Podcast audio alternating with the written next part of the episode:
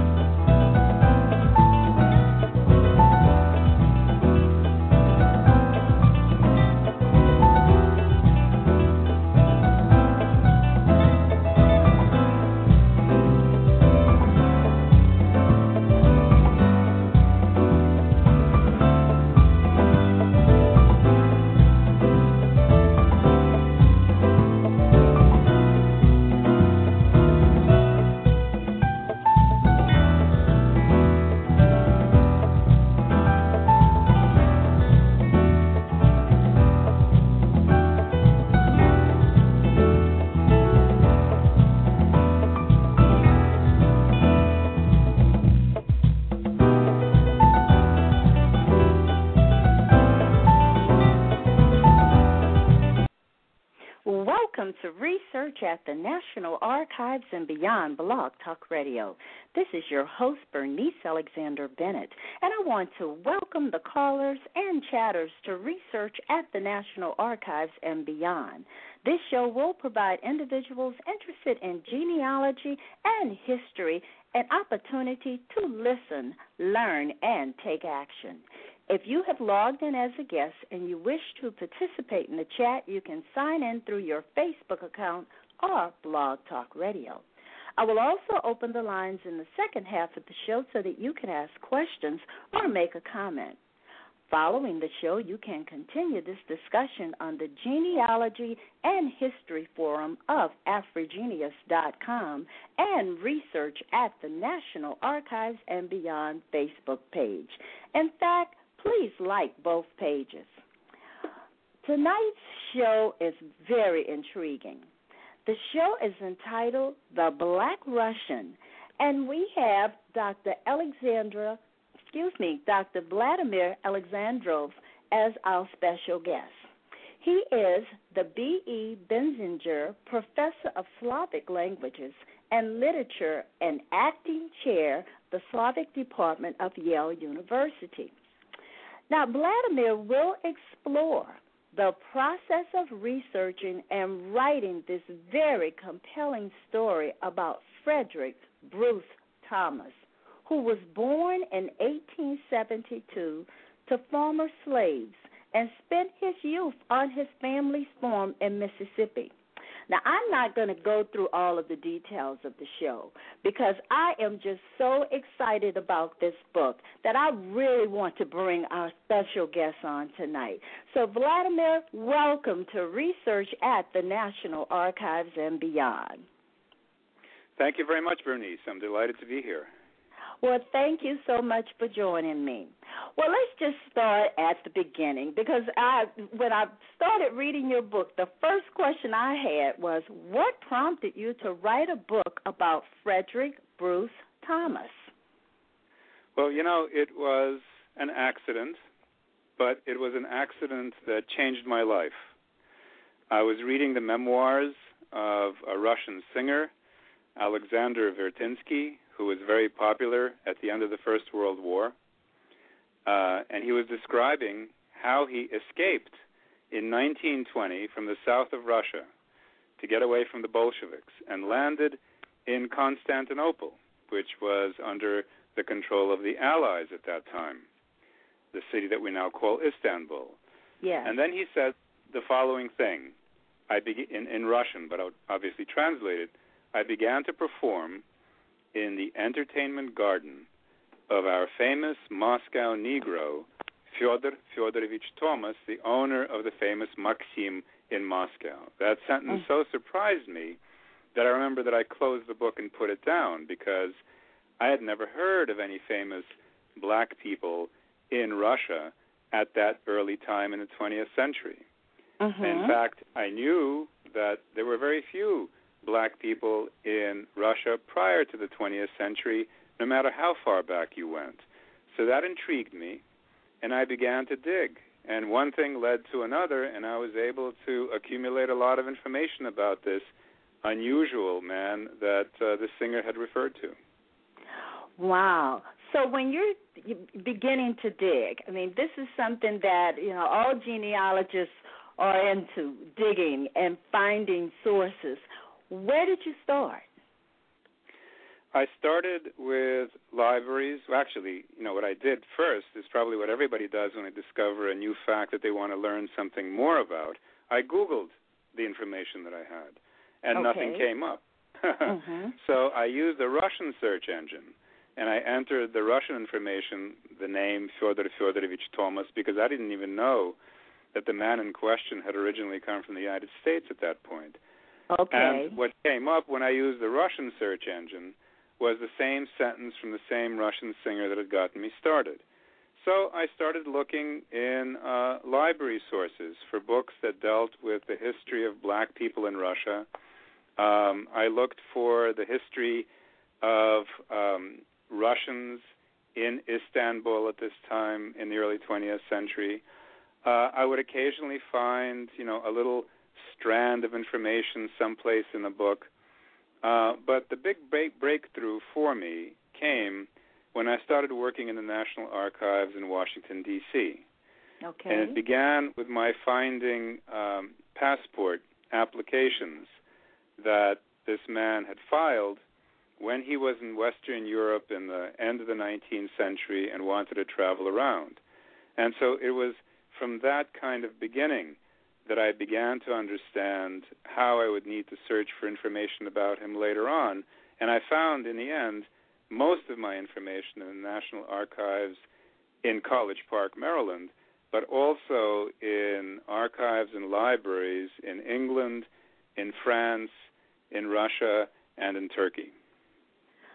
So he certainly left footprints all over the place. If you went to all of those different uh, places and yeah, found and was, information on him, it was my good fortune that he left a paper trail and the paper trail that he left was due mostly to the fact that when he was in Constantinople or Istanbul, and he arrived there from Russia in 1919, and he lived there until he died there in 1928, most of the paperwork was due to the fact that he was in trouble at times okay. with uh, the American authorities at the American Consulate General in Istanbul. Mm-hmm. And it was my terrific good fortune that this was all recorded in the uh, files and archives of the American Consulate General, and all of that paperwork that had been produced, you know, 80 years before, halfway around the world, wound up being neatly stored and available for researchers like me in College Park, Maryland, outside of Washington. Amazing. I hope the chatters and and the listeners uh, understand that that's an excellent resource, the National Archives, and it, just uh, imagine that you found this stuff neatly stored right there in College well, Park, Maryland. There were some adventures uh, involved in that too that maybe I can uh, tell you about. Oh, sure. So that you know, there the archives are vast. I don't know how many hundreds of miles of shelf feet of materials they have and the system of organization is one that you have to learn. So, when I was beginning my research, I was pointed to a card catalog by the helpful archivists who are there to help people like us, and told, look through this card catalog, you might find something. And I found a card on which was written uh, Thomas, comma, Frederick Bruce, death of in Constantinople, 1928. Well, this is obviously something that really got me excited because it was a reference to the end of my subject's life in Constantinople, and I assumed that whatever this card was referring to would be really important. And yes. there was a code number, a code number. So I went to the archivists for help, asking them where are these documents that are referred to in this card. It was fortunate that one of the archivists there took an interest in this matter. And over the course of several days, when he had time, he would look for where these documents might be. At the end of the third day, he basically gave up and he said, You know, I can't find any trace of this stuff it's possible that the card refers to documents that used to exist and that were destroyed to save space some years ago. So I shrugged and, you know, working on other things for a few more days, went home. But I didn't give up. And this is where I think I learned a really valuable lesson that anybody who's doing genealogical research could use. You can't make your own luck from scratch, but you can certainly augment it. You know, you can you can help it along. And the way I helped luck along in my case was by not giving up and by casting my research net as widely as possible. So even though this archivist, this professional archivist, told me it's not likely that anything has been preserved in the archives, when I got home, I continued to dig on the National Archives web page, which is a vast labyrinth. You know, you go from one link to another, you go to a third link, you wind up with a PDF file of 500 pages listing all kinds of State Department documents.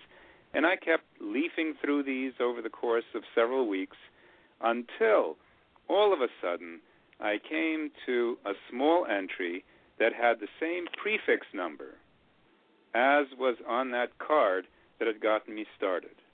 And it said that this was, the name of it was, the Cutter file for special files that were set aside because they were so revealing about various issues pertaining to Americans abroad. So when I went back to College Park, I went back to the archivist, said, This card that I found is indicating the Cutter file. Can you find that for me? And within two hours, they brought me over a hundred pages of documents in files pertaining to Frederick Bruce Thomas and his family that were the turning point in my attempt to reconstruct his life. You know, among the other incredibly valuable things that were in those files was a seven page typed summary of his life that he had dictated to an American consular official in Constantinople in 1924. And that told wow. me about where he was from in Mississippi. It told me the name of the planters who had owned his parents when they were still slaves. It told me how he moved to Memphis, how he went to Chicago and New York, and everything that was in that narrative of his, I was able to verify. So that was an absolute turning point in my attempt to find the man. Wow, and I mean how how amazing that you were able to find this and the cutter file. This is something new that I'm hearing of. Uh, but a hundred pages of documentation, and he actually dictated. I mean, he had his life well, story there.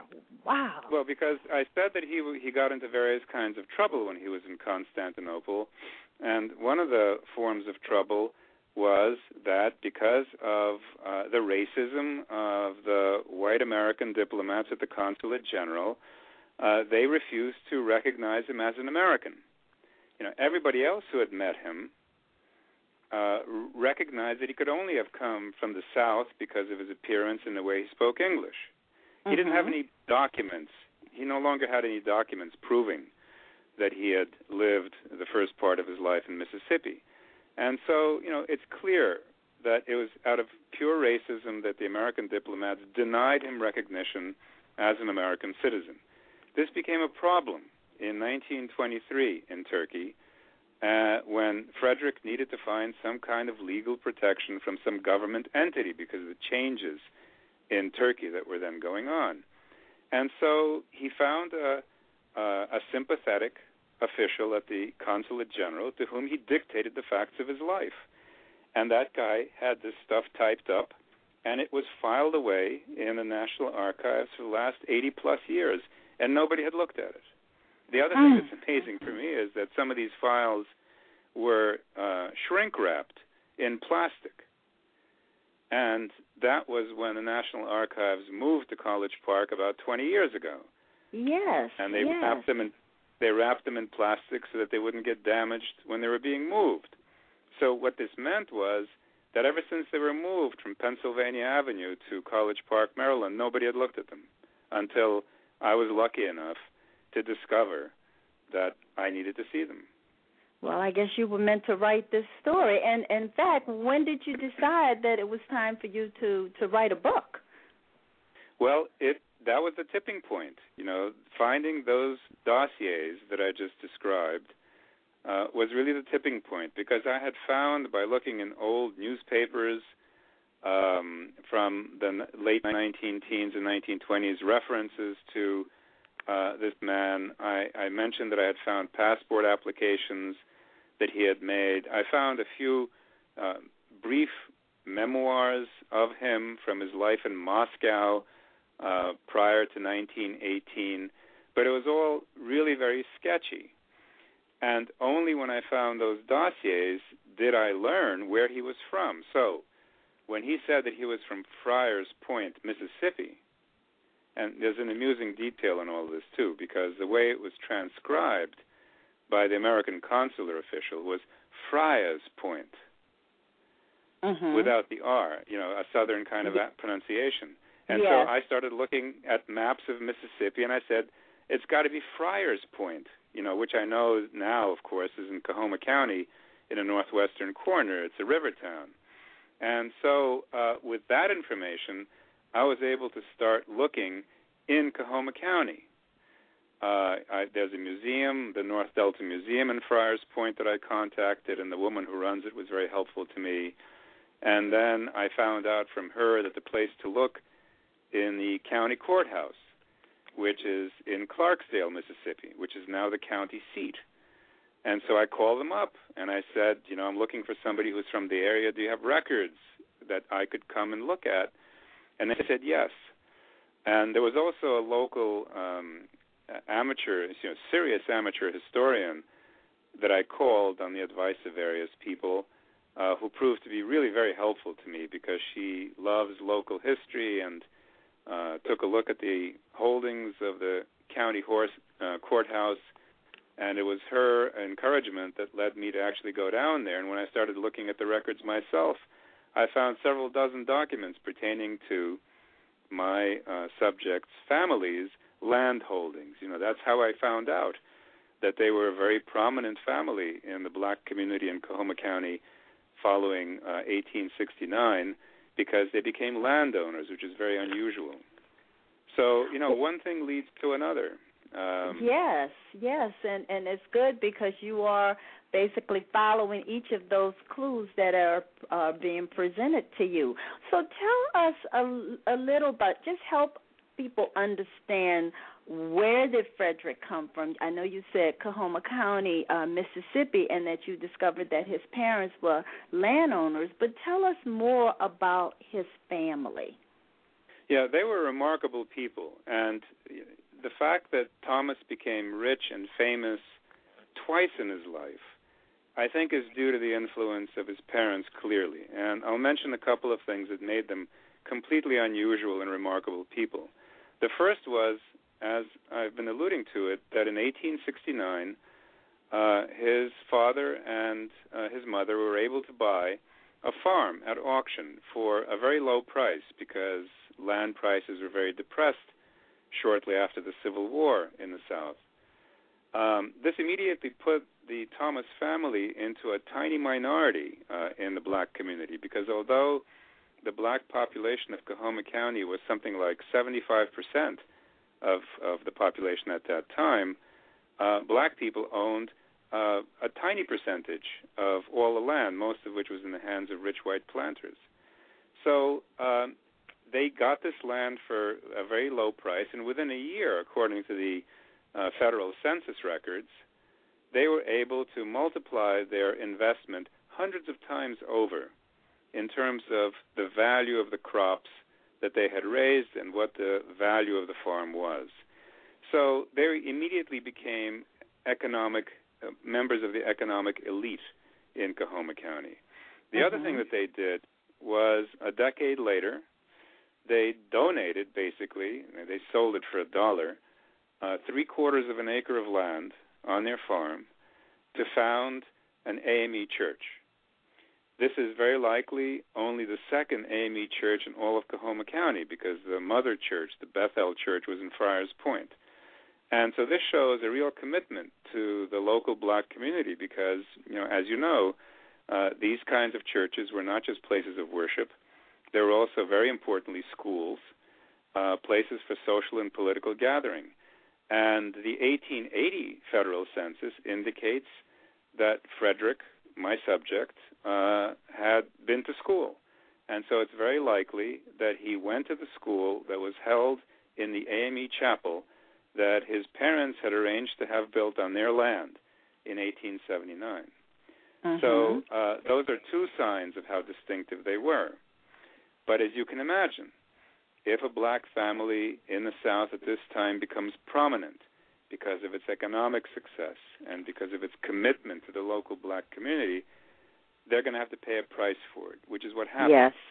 Mm-hmm. when a rich white planter resented their success and decided to steal their farm from them. And, you know, here's where the family showed their mettle again. Because rather than acquiesce to the white power structure and give up, they took the man to court.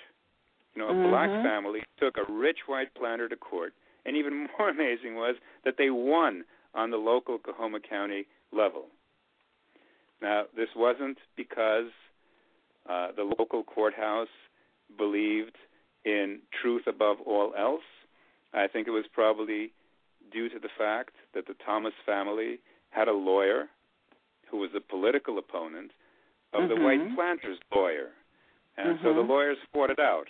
And the Thomases were briefly the beneficiaries of this. But of course, the white planter wasn't about to give up. Anyway, I'm going into too much uh, detail. This this resulted in a series uh, in a long sequence of court battles that went all the way to the Mississippi State Supreme Court. And the Thomas family, at some point, this is by now 1890, decided that it would be prudent to get out of harm's way because Mississippi had become by now the lynchingest state in the Union. And so they abandoned, for the time being, the court process that was still being fought out and went to Memphis, where they tried to start a new life. But mm-hmm. it's this kind of commitment to their local community, it's this kind of imagination that the Thomas family showed, the kind of resilience that they had, are all traits that their son, my subject Frederick, inherited because when he became a big businessman in Moscow and then in Istanbul, he behaved in the same way. Yes, and they they basically were setting the foundation for him. I think so. Yeah, very yes. much so. And then you know he was an innovator for the rest of his life because that, when he left the South in 1890 and went to Chicago first and then to the New York area, this was very unusual for a young black man at that time. You know, young black men who had grown up on farms in the South were not heading north in those days. They went to southern cities. The Great Migration was still decades away. So that was very uh, innovative on Frederick's uh, part. You know, Chicago and New York had very small black populations in those days, somewhere on the order of one one to two percent. So that was one uh, very kind of brave um, and path-breaking thing that he did. And then, even more surprising is that he went to Europe in 1894, which mm-hmm. was also decades before people uh, like Josephine Baker, for example, went to Europe, which was only after the First World War, decades in That's the future. right. That's right. So, So in he was, 1894, uh, he's all, already heading to. He's there. He's in Europe. Is that right? That's right. Yeah, he Mhm. goes to Europe and he never comes back. Uh, from 1894, you know, to 1899, he lives in Western Europe. He learns French fluently. He speaks it like a Parisian. He picks up uh, a fair amount of German. He learns some Italian, and he's he has skills that are portable. He has a profession that he can practice anywhere, which is that he's a waiter and a valet. And Mhm. he's so good at this that they he even gets appointed as head waiter in French Riviera resorts during the summer, which means that he's a foreigner, but he's put in charge of native French and Italian waiters in the south of France uh, in fancy resorts. And this is what leads to his catching um, the attention of a rich Russian nobleman who is traveling in the south of uh, France, who takes him with him to Russia. Wow. Well, we're going to stop because this is such an intriguing story. Take a quick break, come back, and continue this discussion. Quick break. Okay.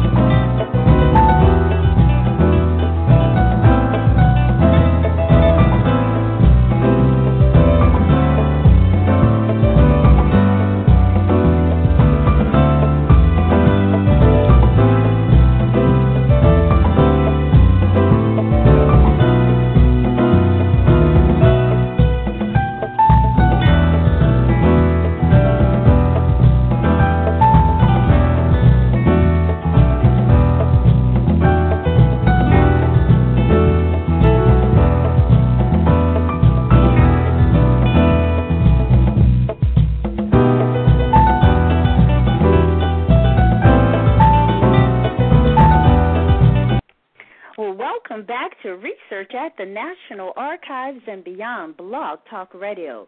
This is your host, Bernice Alexander Bennett, and you can join me every Thursday at 9 p.m. Eastern Time, where I will have an expert to share resources, stories, and answer your burning genealogy questions.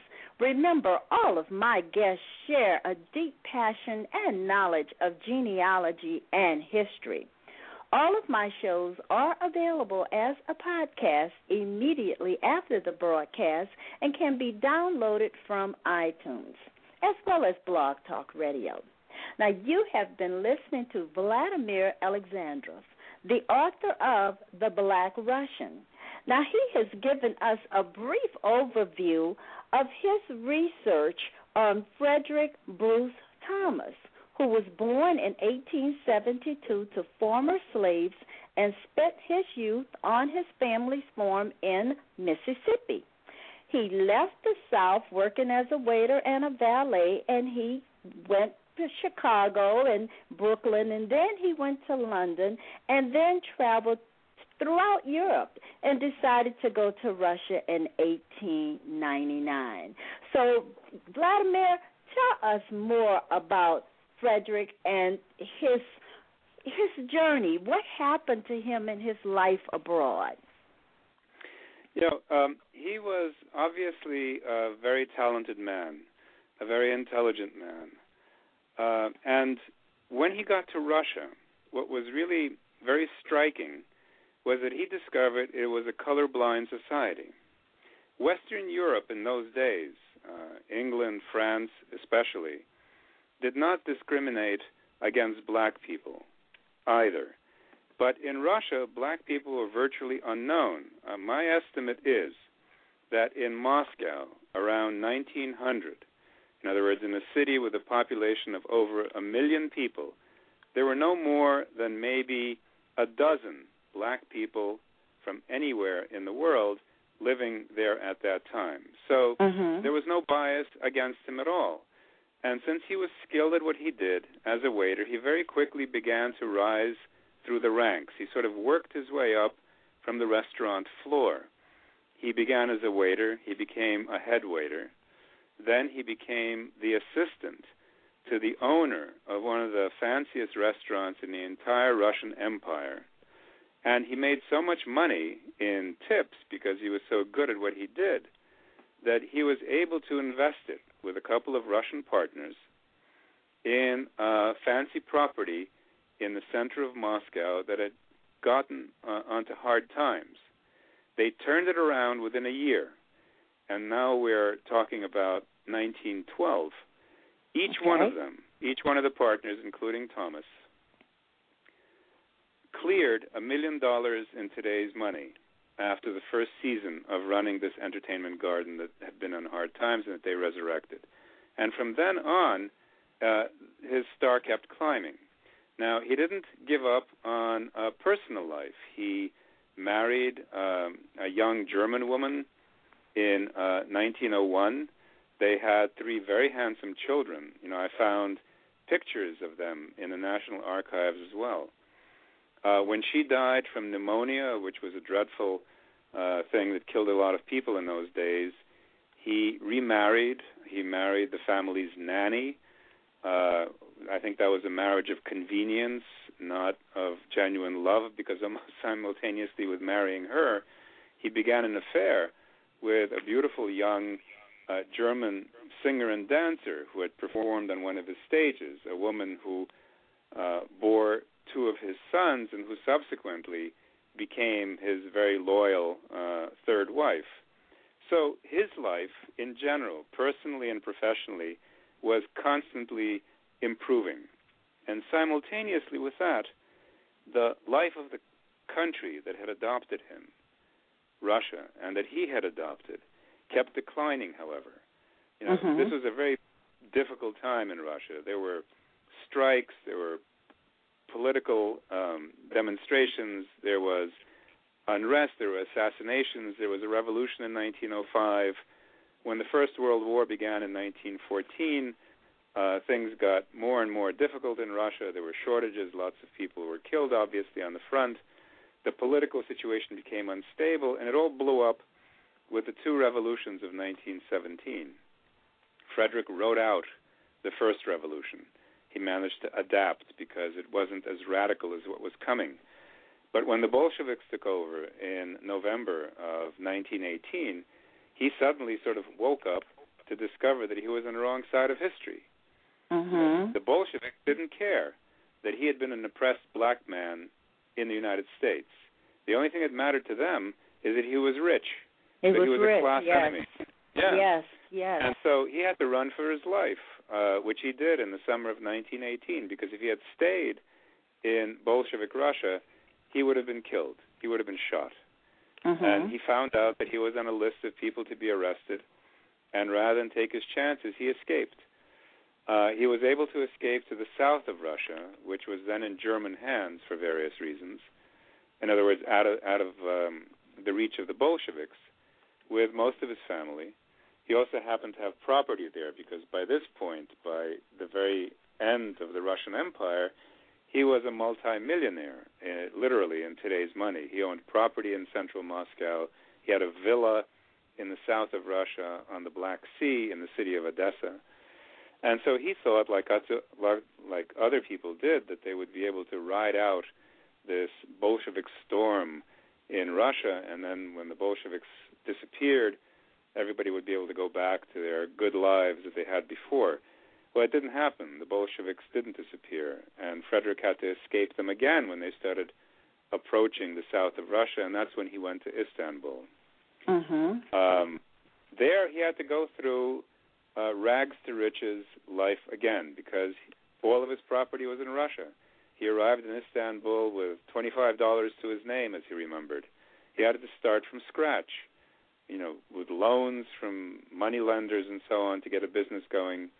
And he managed to overcome incredible, incredible obstacles and uh, to become the most successful nightclub owner in that part of the world, basically the Eastern Mediterranean, so that when tourists came to Istanbul in the 1920s, the mid 1920s, his nightclub was one of the must visit places in the city. It had become so famous. That's also when he imported jazz to Turkey, which caught on there as rapidly as it did everywhere in the world.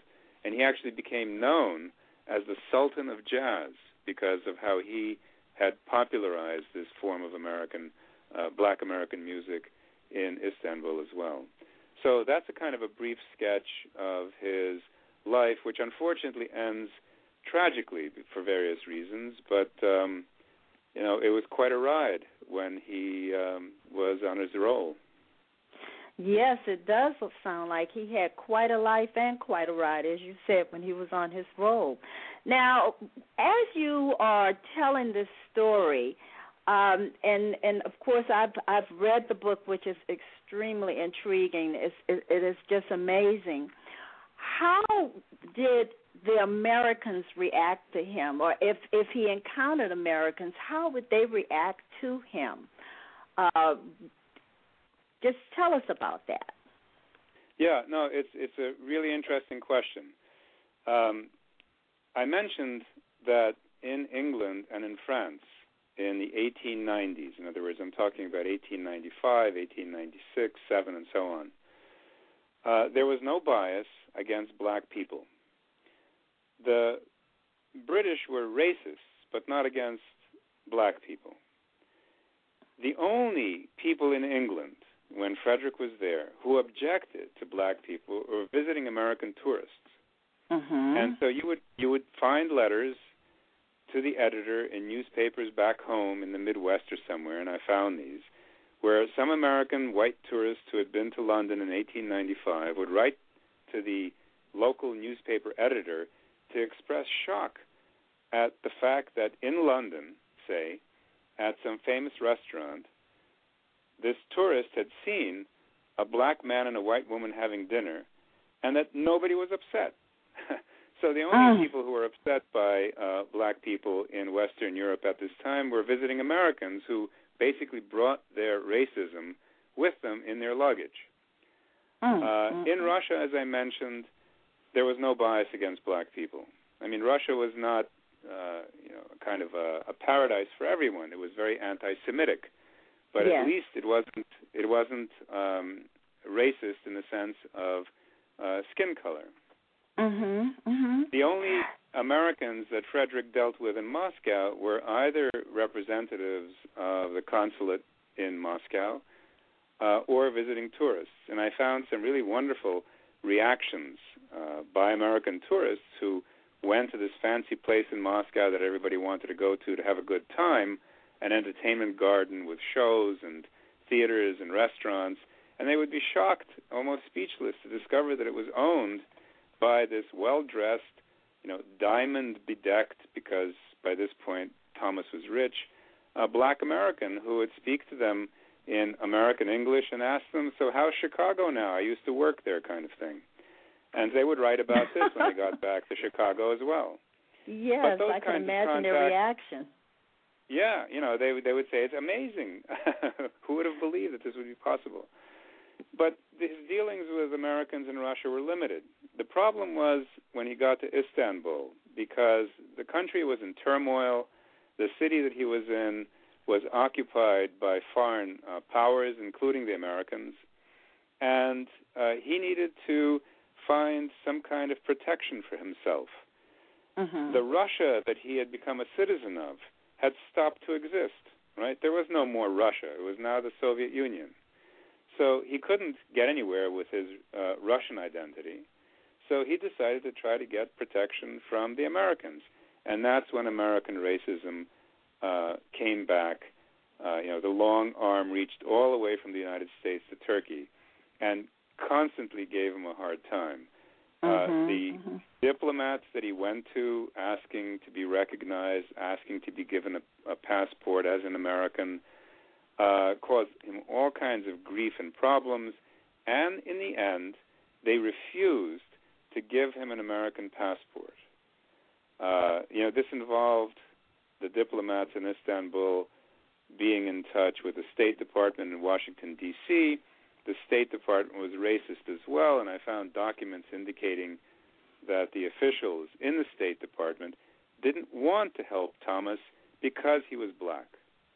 And so this contributed to the forces that, in the end, despite all of the fighting that Thomas put up, destroyed him It destroyed because him. it came well it came down to the fact that you know he was stateless he was a man without a country papers proving where he belonged in a new country that was born in Turkey in 1923 when the Turks had uh, when their republic came into existence the Americans Mhm. had washed their hands of him the you know the Russia that he had belonged to had ceased to exist he didn't want anything to do with the Bolshevik Soviet Union because you know, if he had gone back there, they would have arrested him. And so he was left stateless, and that meant he didn't have a government to protect him. He tried to get Turkish citizenship, but the Turks weren't interested in having foreigners become citizens. And so he Mhm. managed for a number of years to succeed. But then, uh, when he got into financial difficulties, he had nowhere to turn for protection. And that's what resulted in his losing everything he had built up from scratch in Turkey, being imprisoned for his debts and falling ill and dying basically as a result of the illness that he had contracted in prison. So he died in 1928. And he was so uh, poor by this point that local Catholic nuns took him in as a charity case. He died in their hospital, and he was buried uh, in the Catholic cemetery in Istanbul in the Feriköy district. Uh, I found um, records at that cemetery, which still exists, indicating that he was buried there. But there was no money for a tombstone, so I could go to the cemetery and I could photograph it, but I didn't know where he had been buried. There was no marker. No marker. And they actually gave him, yeah, they gave him a funeral service in the local um, Catholic cathedral, which also still exists, and where I also went, and where I found in their record books the date of the um, funeral service that he'd been given. Uh, and so that's how this man, you know, who was like a a comet streaking across the sky in terms of the spectacular achievements that he had uh, made, uh, ended in the end. Yes, but you know one of the things that you you mentioned also was that he did have uh, three wives and and and was it five children? That's right, a total of uh, three wives, not simultaneously but in sequence. Yes. And he did have five children, and I did my best to trace the lives of all of them. And you know, the funny thing is that I was able. Most of them had difficult lives when he died, um, but one of his uh, children, his oldest son, Michael or Mikhail, as he was known in Russia, because he was born in Moscow in 1905, uh, managed to make it after all kinds of adventures to Paris before the Second World War, and had a family there.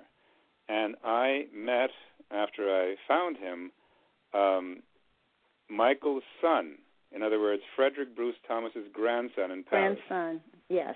That's right. And I've I've been I've met him a number of times. We've talked, we've corresponded, uh, and that was also a remarkable twist in the search for information. Uh, yeah, you mentioned genealogical research. Well, when I first met the grandson in Paris, who was very surprised when I surfaced in his life because he didn't know that anybody was researching his grandfather's life. The grandson was very hospitable to me. He was very welcoming, um, very nice man, and he began to tell me the story of his grandfather's life. Mm-hmm. And with with the grandson's permission, I recorded all of this on a little device because this was very early during my research. And uh, then I went away and started to do my own serious research for the better part of a year. And I discovered that a lot, in fact, most of what the grandson told me was sheer invention. Oh, no. Yeah. But, you know, really fascinating invention. It was, yeah, I said that there is definite evidence that Frederick Bruce Thomas is the son of former slaves in Mississippi. According to the grandson, who was telling me the family history as it had been passed down to him by his father, uh, Frederick was actually the son of a Native American chief in New Mexico. no.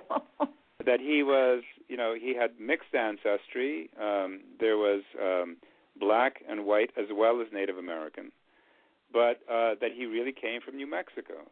Described how Frederick worked his way up from the restaurant floor in a way that really is quite remarkable. You know, working from the United States across Europe to Russia and becoming rich and famous. According to the grandson, his grandfather uh, became a smuggler in the South China Sea. Oh. And the way he got to Russia was by saving the life of a rich Russian in a Shanghai bar.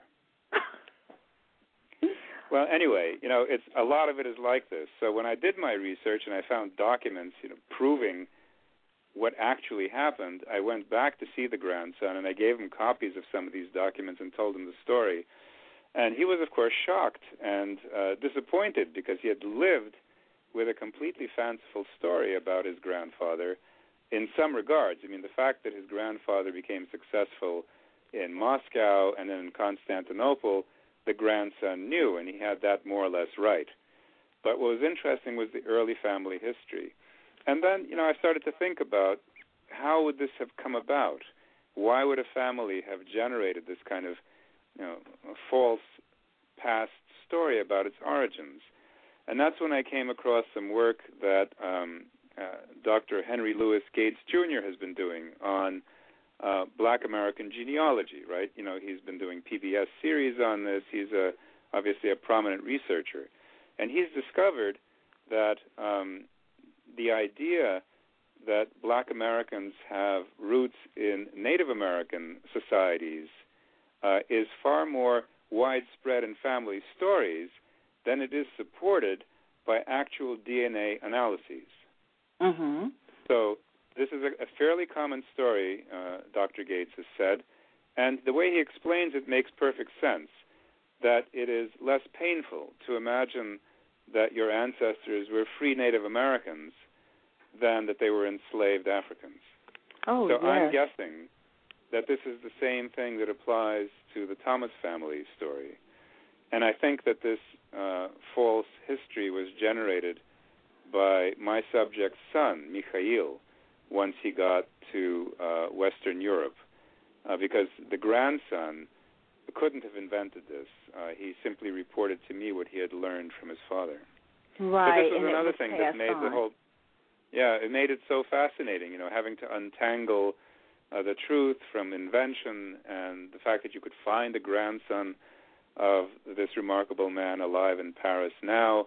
Uh, all of that was part of the adventure of finding the information, and then the other adventure was trying to write it all up.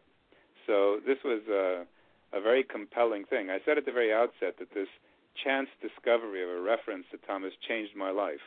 Well, it did because what I did during the years I was researching the book and writing it was entirely unlike what I had done before. Yes, and quite quite a journey. So, if you had to give some tips, I mean, you, we have people in the chat room and people are, are listening uh, by phone uh, about a journey such as yours. What kind of parting information would you give to them if they encounter say a similar document? I think what you need to do is to use every conceivable source. Don't give up. Even the uh, kind of strand of information is worth trying to pursue. Um, nowadays, as a lot of people know, it's a lot easier to do this kind of genealogical research because of Ancestry.com. Um, you can subscribe to their service. You can get just endless amounts of information from them. Uh, the American census records from the 18th century through uh, 1930 now, I think, are keyword searchable. Um, I'll give you an example. I wanted to find out how Frederick got to London. I knew it was by boat in 1894. So I was in the National Archives in London looking at ship registers, right? Lists of passengers Mhm. arriving to the United States and England. And I found him in one of those. That took me the better part of a day because I looked through, you know, pages and pages of these long sheets of paper. Uh, six months after I spent all that time doing that in the National Archives in London, Ancestry.com uh, .com had scanned all that stuff. So now you can sit at home and by entering the right name of the of the person, find the same kind of thing in a matter of seconds. So uh, there's that. I was able to use online newspaper sources. You know, millions and millions of pages of American newspapers from all over the country are now also searchable in a way that they would never have been before. Um, and uh, asking for professionals' help. When I first showed up at the National Archives in on Pennsylvania Avenue in Washington and then in College Park, I didn't know how the system there worked. It took a while to uh, figure it out, and I did that Mhm. with the help of the local archivists who are there to to tell you, you know, to at least point you in the right direction so that you can start digging. That's so, right. Uh, you try to make your own luck by being diligent, never giving up, and casting your net as widely as possible. You never know what you're going to wind up pulling in. You are so right. Well, this is such a fascinating story. And chatters, folks on the phone, you will want to read this book, The Black Russian by Vladimir Alexandrov. Well, thank you so much for sharing this amazing journey with us. And I want everyone to just please remember your ancestors left footprints. Therefore, you should follow the clues that are presented to you through oral history, family records, and research at the National Archives and beyond. Now, you can continue this discussion on the research at the National Archives and beyond and AfriGeneas Facebook pages. And also remember to listen to the African Roots podcast with Angela Walton Raji on Friday and the Black Progen Live hosted by Nika Soul Smith. For those of you traveling to Moscow, Russia, the Black Russian is now translated into Russian, and a book signing is scheduled on December 13th at 7 p.m. at the Dostoevsky Library. So, thank you so much for joining research at the National Archives and Beyond Blog Talk Radio. This show is sponsored by your host, BB's Genealogy Research and Educational Services, LLC, and my website is www.geniebroots.com. I look forward to all of you joining me next Thursday. This is your host, Bernice Alexander Bennett. Good night, everyone.